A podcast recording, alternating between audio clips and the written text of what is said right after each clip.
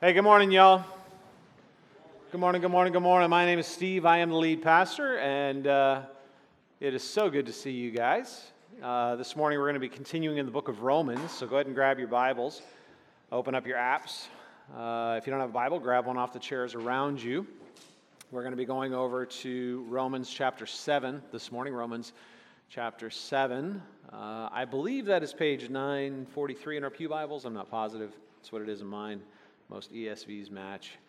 Um, while you're turning over there, let me, let me remind you last week uh, we dipped our toe back into this to kind of kind of reintroduce us back into the book of Romans. We spent the last couple years just kind of engaging and, uh, and dealing with it. And, and last week I, I introduced this metaphor of, of a threshold, right? This idea of a transitionary space between two significant spaces. The whole purpose of a threshold is to cross over, right? A threshold isn't a place you want to camp out.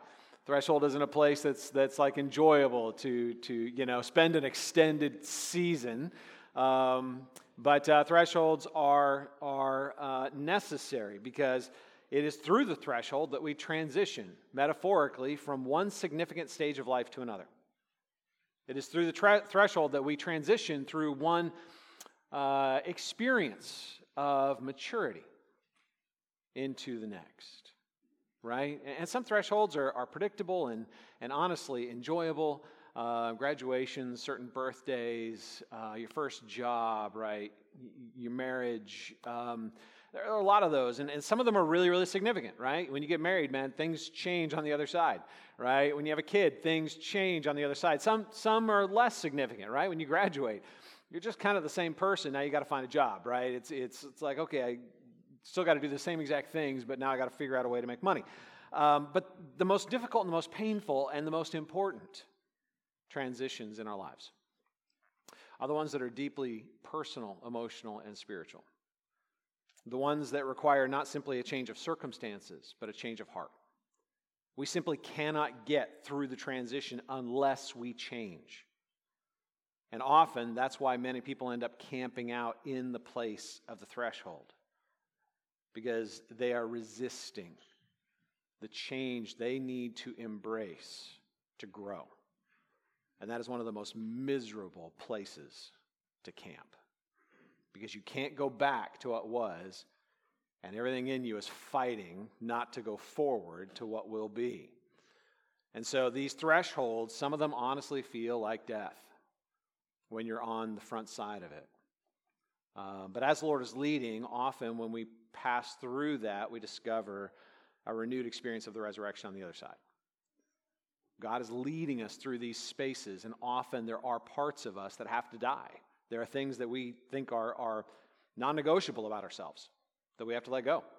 Things that we think are, are the very foundation of our security or identity or our, our, our comfort or, or our worthiness of love that we have to look at and examine and realize they're the very things that are actually robbing us of joy and robbing God of his glory in our lives. And we have to let those things die to push forward into the freedom that God has for us. Um, Romans 7 is an exploration of thresholds. And in Romans 7, Paul invites us in uh, he kind of pulls back the curtain of his own heart, invites us into one of those critical and painful thresholds in his own life, one of the most significant spiritual thresholds he's had to cross and has to continue crossing um, as he keeps rediscovering how the grace of God invites him into a new kind of life.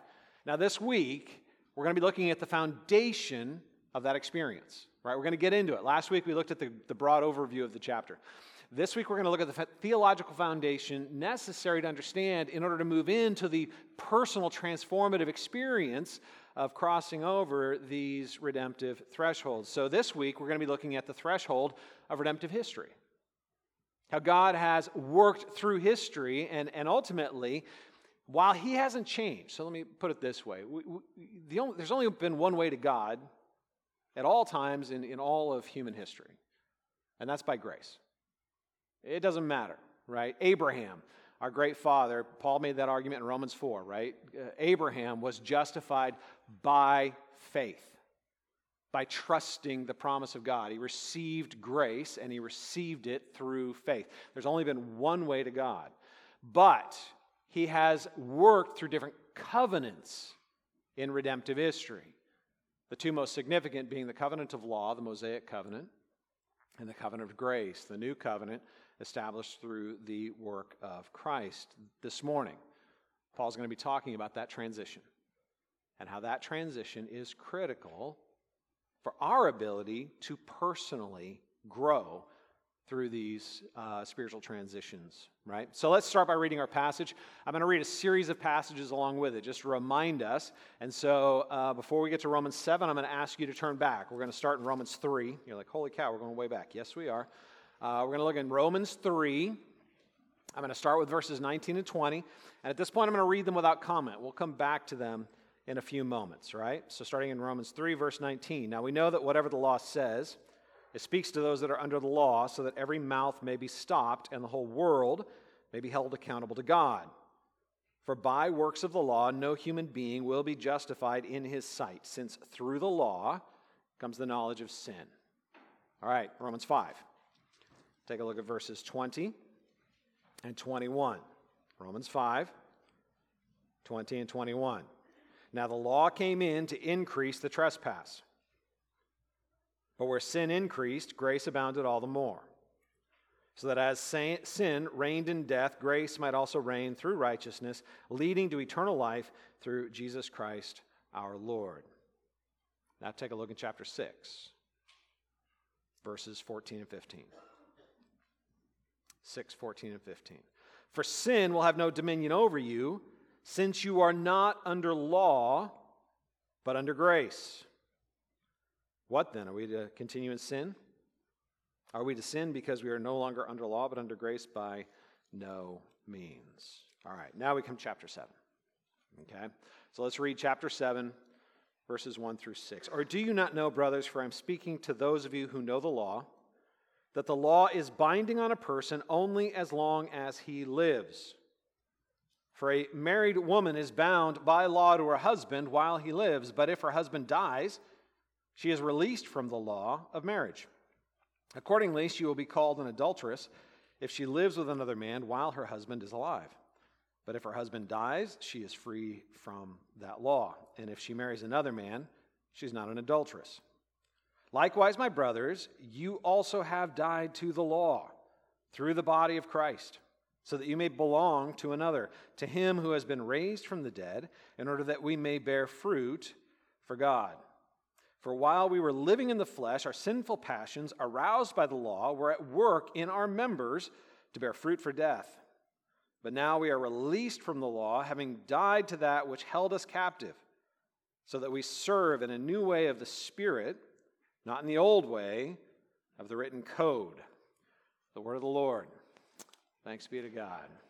All right, y'all. Paul has been creating a progressive case, as I've just highlighted a little bit, through the book of Romans. One of the sub themes in the book of Romans is, is this uh, uh, progressive revealing of how uh, the Jewish people specifically, but all of us, are to relate to the Mosaic law, why God gave it, and its function in redemptive history. Why did God give it if it couldn't save people? What was its purpose? How did it work, right? And Paul's been creating this progressive case that believers, that it had a specific function in redemptive history, but believers have been set free from that function. That believers are now dead to the authority and the power of the Mosaic covenant. Now, for Paul's Jewish readers, this would have been uniquely sensitive and revolutionary, right? In, in, in Rome, the city of Rome, uh, by this time, we've talked about this, the, the, the church was predominantly Gentile because uh, the Jews had been exiled from the city for a series of, uh, uh for, a, for a period of time uh, because they had been blamed for certain social unrest. Um, they had been allowed to return, but during that time, the church had transitioned from being predominantly Jewish to being predominantly Gentile or non Jewish, right? Roman. Uh, and so the Jews would have been a minority, from what we can tell, in, in the church. But as Paul is writing, those Jewish readers, man, they would have been uniquely sensitive to this. Why? Because the law was the foundation of their cultural identity.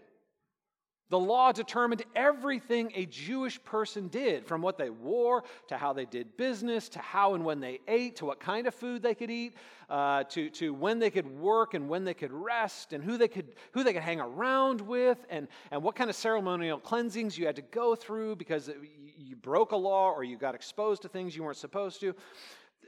The Jewish readers, every aspect of their life was influenced and controlled by the law. It, it, it, it was absolutely foundational to their culture, but also their corporate identity. You know what I'm saying? Like, like when a Jewish person saw another Jewish person in the street, they had a shared experience, an intensely shared experience, right? You ever been in a place where you just felt a little off balance? Like when I was in, in uh, Kyrgyzstan visiting a team that we had embedded there for a series, uh, I was there for, I don't know, 10 days, something like that. Like after a little while, you just feel so other right? Because everybody's looking at you weird. You can't really, t- and then suddenly you hear your own language being spoken. I don't know if you've ever been in an environment like that, but holy cow, everything in you is like, where is this person? I must speak to them immediately, right? I need to have a, who are you and where are you from? Because, because you speak English, right? And, and, and there's this sense like, like, oh my goodness, okay, you're, you're from Europe and you're over here doing this backpack, but we're still, you're still way closer culturally to me than anything I've experienced over the last 10 days. So, so culturally, I want you to get this personally, corporately, culturally, the law would have been their shared identity, right? Um, and, and, many of the Romans would have been familiar with that, not simply because they knew Jewish people, but because many of them probably had become proselytes before they became believers in Jesus. In other words, they became Jewish before they became Christian right? So there, there were Jew, Gentile people who worshiped in Jewish spaces because they had become proselytes in that process, right? But even if they hadn't, they would have understood the dynamics of the law uh, simply from human culture, right? The Roman culture was a, a shame, honor culture. It was driven to avoid shame and to gain honor. And you did that by accruing works of honor by building your name. So, in other words, you had to, to work hard to gain credit. You had to work hard to get recognized. You had to work hard to get a name in your community. You had to work hard, right? It was this sense that I better invest if I want the payoff. In this culture, if I, if I want a taste of immortality, which in the Roman mind would have been having a statue erected to you or having a, a precinct of the city named after you, I have to work incredibly hard to gain immortality. I have to rise above my peers. I have to, I have to overcome my own weaknesses. I have to earn this, right? Um, to understand how to engage genuine change, Paul's readers, and us included, needed to understand the foundation of that change, right? They, they needed to understand what it meant one, that they were fundamentally freed from the authority of the law, and two, what that meant for them. In an effort to explain the believer's new freedom, Paul lays out an analogy, right? A, a, a metaphorical or a symbolic comparison, right? In this analogy, our relationship to the law um, as, as people is related to uh, a woman's relationship to her dead husband. That's the first three verses, right? That's kind of the analogy that, that Paul lays out, right? And it's worth noting right up front that Romans 7 is one of the worst places to turn to to try to get your theology of marriage, right? Paul is not teaching about marriage here. You know what I'm saying? Like, he's not setting out to lay out principles of marriage. He is very simply taking a very small aspect of Jewish law about marriage and applying it very specifically uh, in an analogy to, to make a point, right? So, uh, I, I, just want to kind of make that out. Paul isn't laying down principles of marriage, he is drawing on well known principles to make a point, right? Not about marriage, but about um, our relationship to the law. So look again at verses 1 through 3. Or do you not know, brothers, for I'm speaking to those of you who know the law, so he is speaking predominantly to his Jewish hearers, right? Uh, and the proselytes, that the law is binding on a person only as long as he lives. Right? For a married woman is bound to her by law to her husband while he lives. But if her husband dies, she's released from the law of marriage, right? This is like common sense, right? You're not married to a corpse, right? You, you, you don't have to have fidelity with a, a dead person, right? As long as they're alive and you have entered into covenant oneness with them, you are bound to them. But when they die, you are set free. Verse 3 Accordingly, she will be called an adulteress if she lives with another man while her husband is alive, right? So, so if she, while he's alive, if she just checks out and goes and moves in with another dude, she's an adulteress, right? But if her husband dies, she is free from that law. And if she marries another man, she is not an adulteress, right? Okay, duh. It's the beauty of an analogy. He is like drawing out the simplest principles. Like, don't you agree with this? Of course we do. All right. Uh, let me let me make this clear to you. Right? It's pretty simple. A woman is legally bound to her husband in marriage as long as he's alive. When he dies, she's free to marry somebody else. All right. Are we all there together? Okay. So we're, we're up to that point in the analogy. All right. Verse four completes the analogy. Right? In verse four a Likewise, my brothers, you have also died to the law through the body of Christ. All right, this is where things start getting a little weird. Um, and we see that, that this is far from what we call a perfect analogy, right? Because when we read the first three verses, um, we're kind of the wife, and we're waiting for our husband to die so that we can be set free. And in verse Four, things shift. Likewise, my brothers, you have died. Now you're the one that died. You're not waiting for your husband to die. You have died to the law through the body of Christ. It wasn't even you who died, it was Christ who died, and you died with Christ when he died on the cross. Okay, I'll explain why Paul is using such a wonky analogy in a minute, okay? Because it is wonky. Uh, and people sometimes get hung up on that. Like, like, Paul, what in the world, dude? You're such a careful thinker. Why would you create an analogy that everything shifts in the application? Okay, I think there's a reason uh, for that. Um, but, but what I want you to catch is this while it's not a perfect parallel, it is a perfect point. And the point is clear. The law was a covenant in force with the nation of Israel, right? When we go to the Old Testament, you read Exodus 19 and 20 where, where the Mosaic law is established. God shows up on Mount Sinai and through Moses says to the nation of Israel, Hey, y'all, I got a good idea here.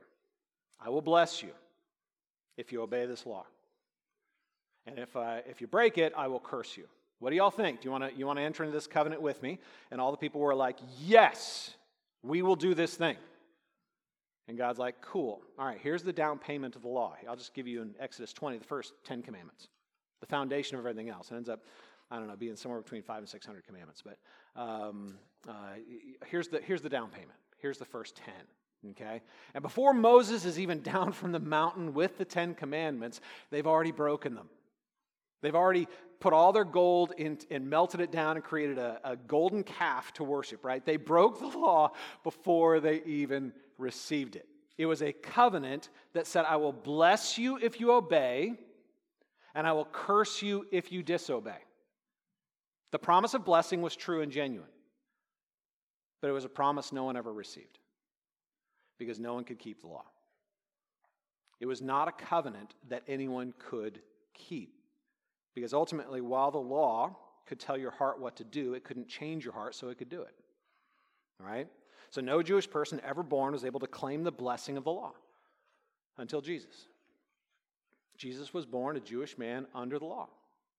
He was born under the covenant of his ancestors. He was born under the weight of obedience to the law to claim its blessing, and he's the first man who ever completely fulfilled the law and was able to claim its blessing. So he did, right? As someone who fulfilled the law, he claimed its blessing. Now, here's what I want you to catch. Once he claimed its blessing, he fulfilled the law. The law became like a deed on a home that's been paid off. It has historical importance and it had legal importance, but it is no longer binding because it's actually been fulfilled. Right? Jesus said, I didn't come to abolish the law, I came to fulfill the law. He did. He fulfilled the law. He didn't abolish it, he fulfilled it. He, he, he, he was the embodiment of everything the law demanded so that he could claim its blessing. And so, therefore, the law was no longer a covenant in force, it had paid itself out. And Jesus was the one who received the payment, right? Now, what's beautiful is that Jesus didn't just obey the law and receive its blessing, he then voluntarily died under its curse. The law says, Cursed is every man who dies on a tree. Paul uses this argument in the book of Galatians to show very clearly that Paul not only received the blessing of the law, but then died under its curse. Why? As our hero, as our substitute. Not because he had earned the curse of the law, he had earned its blessing. But then he voluntarily stepped into the place of the one who had earned its curse. Why? So that he could be our substitute and die. He bore the weight of our guilt so that we could receive the benefit of his obedience. He died in our place as our substitute and our Savior, taking the curse of the law so that we could be His partners in blessing. His death becomes our death when we believe in Him. Now, Paul has laid this theology out pretty carefully up to this point already in the book of Romans, um, but that's why he can assert that when Christ died, we died in Him because he didn't die for himself, he died for us. When he died, he died our death. As our substitute, he took the weight of our rebellion against God, our breaking of the law, and died under its condemnation, fulfilling, fulfilling the justice that God demands for our cosmic treason. Right? So take a look at 4b. Right? Likewise, my brothers, you also have died to the law through the body of Christ so that you may belong to another. So that. I love that little phrase. It means there's a reason behind this. There's a purpose why God did this. This isn't just a theological point Paul wants to make or that, that God wants to make. It is a deeply personal point. So that, why did God do this? God did it for a good reason to set us free from a bad marriage, to our sin so we could be bound to Him. I want you to recognize what's happening here.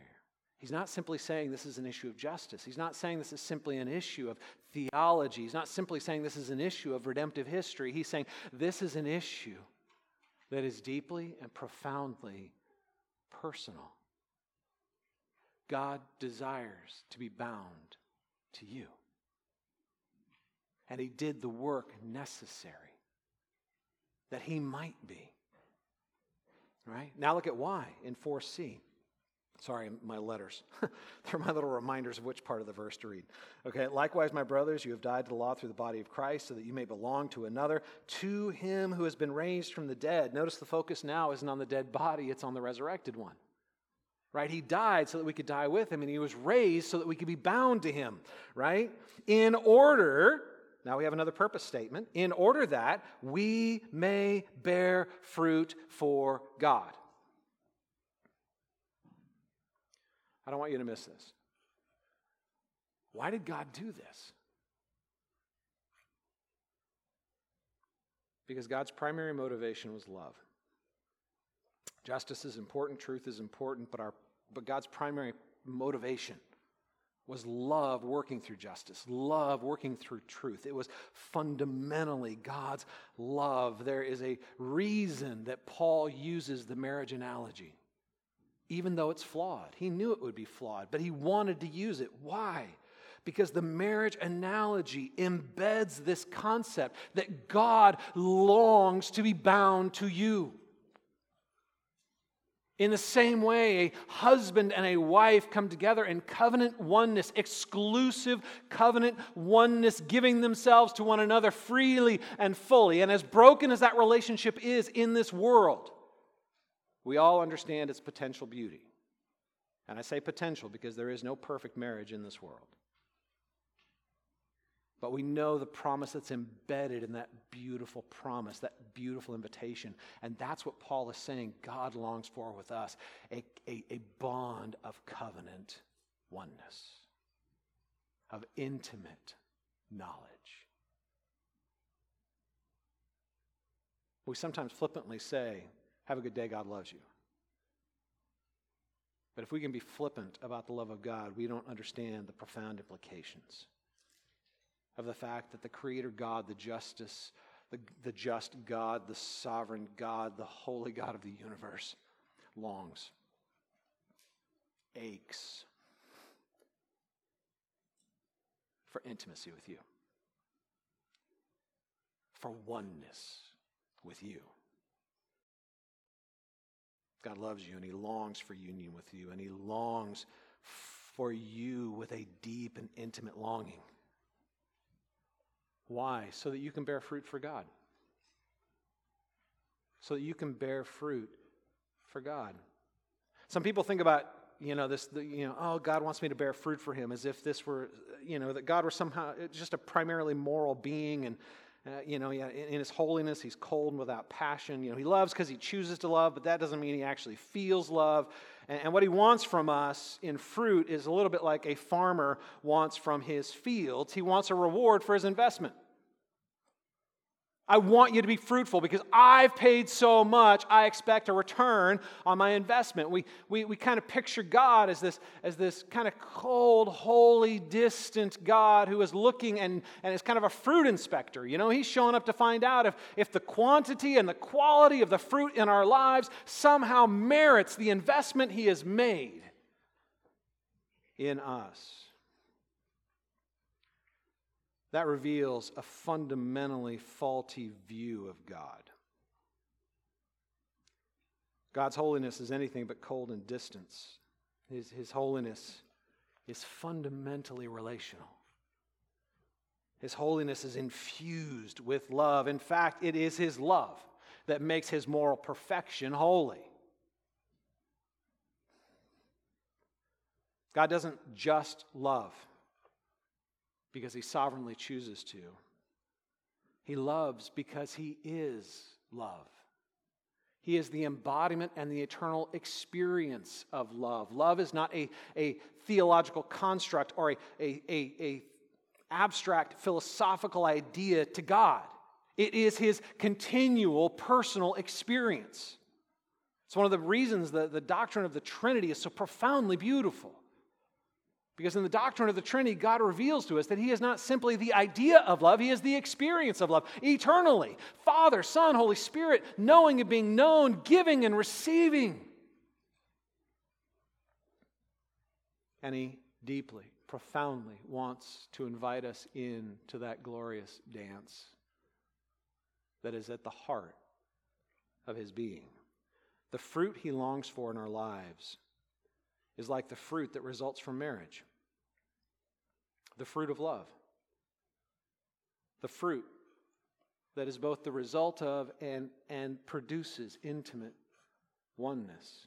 The kind of fruit that isn't just an offering to a distant God to justify our claim to his love, but the kind of fruit that is mutually enriching in glory to God and in good to, to us. God did this to free us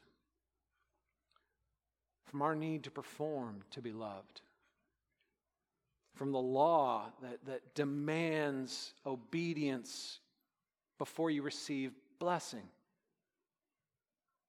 so that we could be freed to receive love and in receiving love, to learn how to love in return, and learning how to love in return, to have the fruit of love produced in our lives joy, peace, patience, kindness, goodness, gentleness, self control. This shift away from the performance of the law to relating in love changes everything.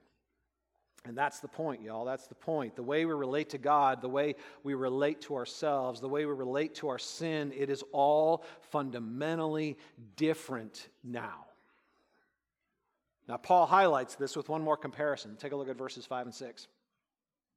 In verse 5, for while we were living in the flesh, our sinful passions aroused by the law were at work in our members to bear fruit for death. We're going to come back to that, break that, break that down. Verse 6, but now we are released from the law having, been, having died to that which held us captive, so that we serve in a new way of the Spirit and not in the old way of the written code. All right, to understand verse 5, we need to understand it in the context of this sub theme that Paul has been developing in relation to the law. So now we're going to go back and talk a little bit about those previous verses. Okay? Why did God give the law, the Mosaic law? What was its purpose and what was its function?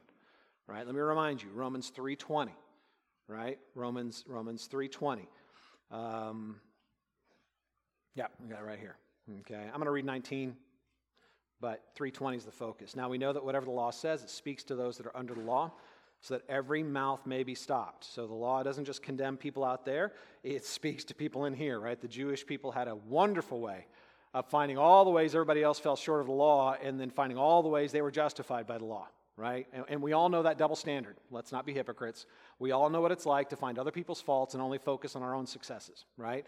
They were great at that. And he's like, look, whatever the law says, it says it to everybody, y'all, right? It doesn't justify you and condemn others. It, it says what it says so that the whole world may be held accountable to God. For by the works of the law, no human being will be justified in his sight. The law was never given to justify us to make us right or to fix us. Why? Since through the law comes the knowledge of sin. The law was given not to make us right, but to show us we were wrong. The law was given to show us not that we could fix ourselves, but we needed to be fixed. Not so that we could rescue ourselves, but to highlight the fact that we needed to be rescued. All right, 520 and 21. 520 and 21. Now the law came in in the historical redemptive history. There came a point where God initiated the covenant of law. The law came in at that point. God created that covenant. Why? To increase the trespass. right? We talked about this. To increase sin. Right? God gave the law to actually increase sin. But where sin increased, grace abounded all the more. So that as sin reigned in death, grace might also reign through righteousness, leading to eternal life through Jesus Christ our Lord. All right, so, so the law was given to show us our sin and part of the way it does that is by increasing our sin. Like the, the law doesn't fix the problem, it makes it worse. Okay? Now, Romans 6, 14, and 15. Put it on the screen behind me. For sin will have no dominion over you, since you are not under the law, but under grace. Notice the way he weds that idea of being in sin and under law. And this is in, in Romans 6 after he's already established that this, this is part of being in Adam. We'll talk about this in a moment, right? So, so sin will have dominion over you since you're not under law, but under grace. You have a different master. What then? Are we to sin because we're not under law but under grace? By no means. The law came in to the insane asylum and made insane people worse. See, in the insane asylum, people thought they were finding the fullness of life in their jobs, in their relationships, in their pursuits of success, in the amount of people that liked them, in the number of people who followed them, in the number, in, in, in the amount of money they had in their bank account. That they were, they were finding their significance, their security, their approval, and their worthiness of love and their rest in all of these things that couldn't give it. That's the insane asylum of the human experience right? Somehow, if I have more money, I'm more secure. Yeah, I hate to tell you this, that's not the way it works. Right? Well, well, no, I can actually build more walls. I can, I can, I can have more barriers. I can be more. You're right. You're right. And maybe you can go your whole life and never see a single person who wants to harm you. But guess what? At the end of the day, you're still going to die. You cannot fix your own problem right? And the reality is, the more money you have, the more anxious you're going to become. We already know this. The very things that we think are going to solve our problems set loose a whole host of new problems in our lives. That's why there's this record of people who win the lottery and end up committing suicide, right? It happens. It's why people get incredibly famous, the very thing we think we want, and they go insane, right? They're some of the most emotionally and mentally imbalanced people around. Right? Listen, it's an insane asylum. No one has ever gotten the promise through these activities, but we still keep chasing the activities because we have no other choice. The law came in to the insane asylum to make insane people aware of their insanity by making the problem worse. And Paul's like, okay, so if law increases sin, should we sin more because there's more grace? He's like, what? He's not saying, How dare you? He's saying, Why would you? You've been delivered from the asylum. Your eyes have been opened. You now see what gives life. Why would you go back to the pretending and the performing? Why would you use an open door to freedom as an excuse not to go free?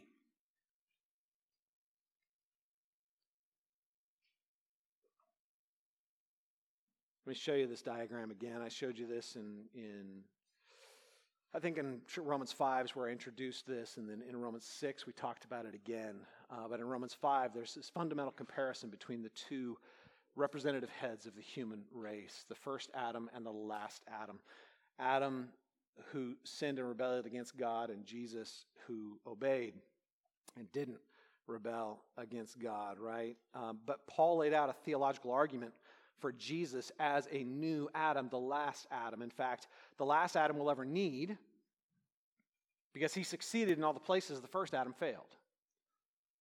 Right? So our first head, our first representative head of the human race failed. Jesus came and succeeded, right? In Adam, when he uses that phrase, in Adam, it's Paul's shorthand to describe all of humanity outside of Christ, the insane asylum of people trying to find the fullness of life apart from the God who gives it. And when he uses the phrase in Christ, it is his shorthand to describe us when we've believed in Jesus and by faith have been moved, right? We're no longer in Adam, we're in Christ. This is not who we are, it's who we were. Not because we earned our way out, but because he died, broke out, and rose again, and now invites us into the benefit of that death and resurrection. I want you to notice which circle the law is in. Paul makes it very clear that the law was given to exist and to function in this realm. The law was given to increase sin and magnify the effects of death, to awaken our need for grace, for deliverance, so that we would abandon our self salvation projects and our self improvement projects and instead rest on His salvation project. Now, I want you to catch this. It doesn't mean the law is sinful, the law is perfect and good and holy. The problem isn't with the law, the problem is with the hand that takes hold of the law. The law is a perfect scalpel that could be used to bring life. The problem is we're, we're blind surgeons stabbing away. A tool that, that was glorified God and was perfect in its representation became a tool of death in our hands, right? Paul's way of describing this at the beginning of Romans 8 is the law weakened by the flesh. Right? The law was good and holy and just. The problem was with the heart that was taking hold of the law. So God didn't give us the law to deliver us from the realm of sin and death. He gave it to make us aware that we needed to be delivered. And when Jesus was born as a son of Adam, a son of Abraham, a son of Moses, he did it to deliver us from the realm of sin and death, including the authority of the law. The Mosaic law he fulfilled and it now has no authority. So in verse 5,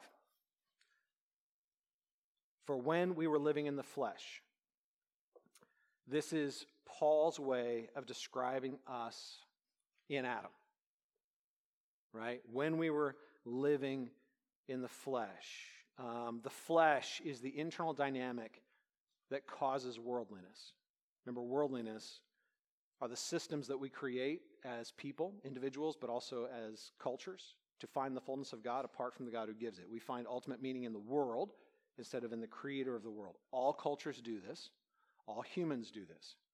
The flesh is that internal dynamic of rebellion that causes us to work together to create this illusion, to create the asylum. We've built our own asylum, and we've done it together because of this internal need to rebel against God. The flesh is that internal desire to compete with God, to be equal with God, to be over God, to be like God instead of created in the image of God. The flesh is that internal sinful drive to be independent from God. Our desires, our fundamental heart desires, are disordered because of the flesh. Or the flesh, I would say, is the, uh, the manifestation of those desires. Right? So let me just remind you, right? You have desires, good desires for significance. Don't shame yourself for wanting to be important. That, that's a God given desire. You were designed to share in the glory of God. For security, that's a God given desire to be safe. For, for approval, right? To be worthy of love. That's a God given desire to, to feel safe in other people's love and in the love of a community, in the love of others, right? And, and a desire for rest right? Don't to be able to not just be a producer but a rester, somebody who can genuinely be refreshed and renewed, right? These are God-given desires. The problem is these God-given desires that were designed to be fulfilled in the presence of God now must be fulfilled in the things that God created instead of the God who created them. These disordered desires don't point in the right direction anymore. They're good desires, but the good desires are disordered, so they point us to bad things, things that can't satisfy them, things that compete with God instead of our God. And that's what Paul calls sinful passions, right? Look again. For while we were living in the flesh, our sinful passions, our disordered desires, aroused by the law, were at work in our members to bear fruit for death. Our sinful passions, aroused by the law, were at work in our members. The law can't change your disordered desires. It can highlight how they're disordered, but it can't change their disorder. It can't fix the underlying problem. So, what does it do? It simply stirs up the problem. It arouses the desires that are already disordered. That's what the law does. Right? For some of you, that, that, that means that, well, for all of us, I think it's more of a spectrum, but, but at times what that means is that it's going to cause you to crave what was forbidden. Like cattle in a field with a fence bounding it in, we become convinced that the best grass is on the other side of the fence. And so we just push on the fence. And we strain as far as we can. And at times, if we, if we, if we can, we even break out. We think the fullness of God is going to be found in what God has forbidden. We think the fullness of life is going to be found because we hadn't even thought about that weakness in the fence until the law said, hey, don't push on the fence right there. And we're like, mm, why? There must be really good grass on the other side of the fence right there. Never thought about that. Now my imagination kicks in, my disordered desires light up, and I'm like, mm, I want that, right? Now, some of you aren't like that. Some of you aren't fence pushers. Some of you aren't out on the edge. Some of you are as close to the center as you can possibly get. You won't step within 20 feet of that fence. Once the law kicks in and tells you that's off limits, you're like, yeah, that's off limits, buddy. Right? You're rule keepers. Right? but you don't keep the rules out of humble love and response to God. You keep the rules because you're desperately afraid. You keep the rules to justify your existence. You keep the rules to make you right because you are afraid that if you break the rules, you will be rejected and unworthy of love. You keep the rules because you are terrified of what life without rules would look like or feel like or mean. You, it, it, everything in you feels like it would be crushed because you need to prove yourself. You need to establish yourself. You need to justify yourself. And so you stay right in the center. You won't go within 20 feet of that fence, but man, you will judge every single person who's not only at the fence pushing, but walking near it. Look at that person, right? Because what ends up happening is in our areas of obedience, we can't help but become judgmental of people that we see disobeying. And, and, and in our own ways, we'll find ways of justifying it. Hey, let me, let me just give you some good advice. Let me just help you out. Don't you want to be more like me? Because I'm over here. Look, I'm safe. And don't you want to be safe like me, right? We can all find all kinds of ways for our pride to be covered up in concern or whatever. But at the end of the day, it is this sense that I'm getting it right and you're getting it wrong, and, and I'm terrified, right? The law comes in, whether through obedience or disobedience, and it stirs up the disordered desires toward sin. Listen, y'all, we're not going to get the fullness of God by rebelling against God. We're not going to get the fullness of life by breaking the rules, right? God is the one who gave us all good gifts, and then He set up boundaries, saying, here's how you get to the goodness and the gift. And, and you're not going to get to the goodness and the gift by breaking the boundaries He created to keep you in the goodness. Right? That's just going to unleash all kinds of death in your life, all kinds of hurt and sorrow and isolation and desolation, right? We know that. But you know what? You're not going to get to the fullness of God, uh, God through obedience either. I tell you something, y'all. God is not primarily interested in your obedience. He is not interested in you becoming moral beings. He's interested in your love. He's interested in the heart of your desires, not simply the manifestation of the behaviors that come out of them. There is an obedience that is born in hell, and it stinks to God because it is about self righteousness and self protection and self establishment and self improvement and self salvation. God isn't interested in obedience by itself, He is interested in love that leads to submission. Because love always leads to submission. There is an obedience that doesn't flow from gratitude to God's love. It flows from an expression of self love, and it becomes my path to the fullness of life, my path to fixing myself to be better than I was and subtly better than you are. And that kind of obedience, in the end, hates grace. Because that kind of obedience is all about earning and meriting and measuring up. That kind of obedience fears grace and resents it. Because grace gives freely what it's trying to earn, and it honors those that it thinks should be condemned. Y'all, the law aroused sin in our members to bear fruit for death. That's what I'm describing. Let me take us to verse 6. But now. Two of my favorite verses in all Scripture. Two words. But now. That's what that was the hell that we were condemned in. That was the the, the cul-de-sac of self-effort and self-destruction that we were trapped in. But now, but now, but now we are released from the law. Having died in Christ to that which held us captive that abusive husband, so that we serve in the new way of the Spirit and not in the old way of the written code. But now I am in Jesus.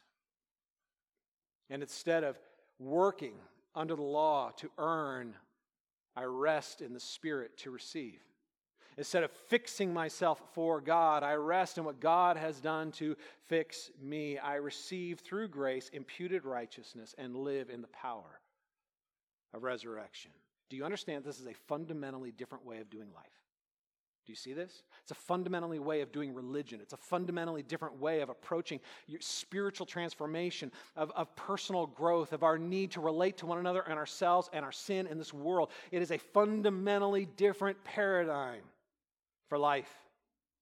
We have an entirely new dynamic at work in our relationship with God, with ourselves, in our relationship with others, and, and, and ultimately even to our sin, right? It is the paradigm of love, not law, of resting, not performing. And it changes everything. So I'm going to end our sermon this morning with a simple series of contrasts. And I'm going to ask you to examine your own heart. Are you, believer who has been freed from the law, still trying to operate under the principle of law in your relationship with God?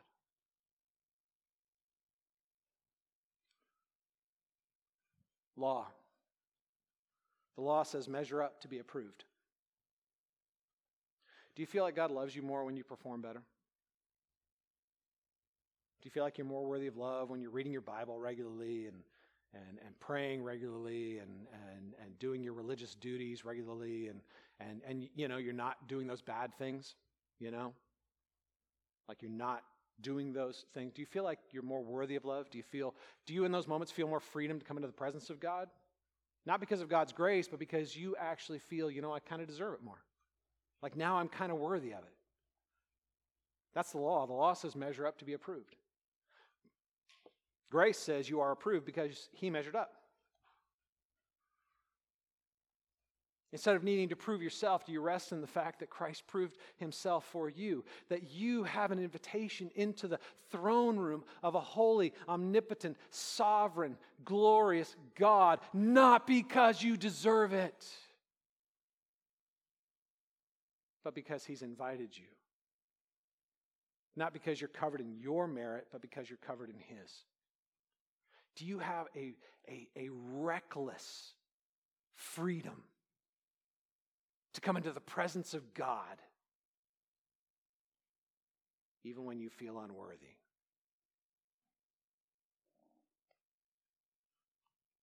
The law says I obey to be accepted. It's a very simple paradigm. If I want to be accepted, I better perform. If I want to be loved, I better measure up. Grace says, I submit because I'm loved. I don't obey in order to earn his blessing. I submit because I'm loved. And if he loves me this much, how could his will for me be anything but good? I trust him. I'm not, I'm not fighting to earn something from him. I'm resting in what he freely gives me. Law, my success or failure puts me on the roller coaster of pride and shame. You guys know that roller coaster? When you're doing well, man, you're just going up and up and up and up, and you're feeling pretty good about yourself, right? And you start feeling confident, uh, like, yeah, I can, I can sing praise to God, I can pray to God, I can, I might even be able to teach others how to do the same. Because I'm feeling pretty good about myself. And if you're like me, you can be closer to God too, because look how high I am up here. And then you do the stupid thing. You say the stupid thing. You realize you've been doing the stupid thing all along and just didn't notice, right? And you are plunged into shame. How could God even stand me? I can't stand myself. How could God love me? I'm so unlovable. I'm so worthless. I'm so, and that self talk is so revealing, isn't it? That self talk that is, I'm unworthy. I'm not. I'm a worm. I, I am unworthy of love. I don't deserve it. I need to go punish myself for a little while before I can even approach God in prayer. That's the roller coaster of pride and shame. By the way, that never, you can never get off that roller coaster by riding it. when you're plunging down in shame, the key isn't to start climbing again. Right? Grace, my struggle to submit increases my gratitude and joy. Do you catch that? My struggle to submit, not my success.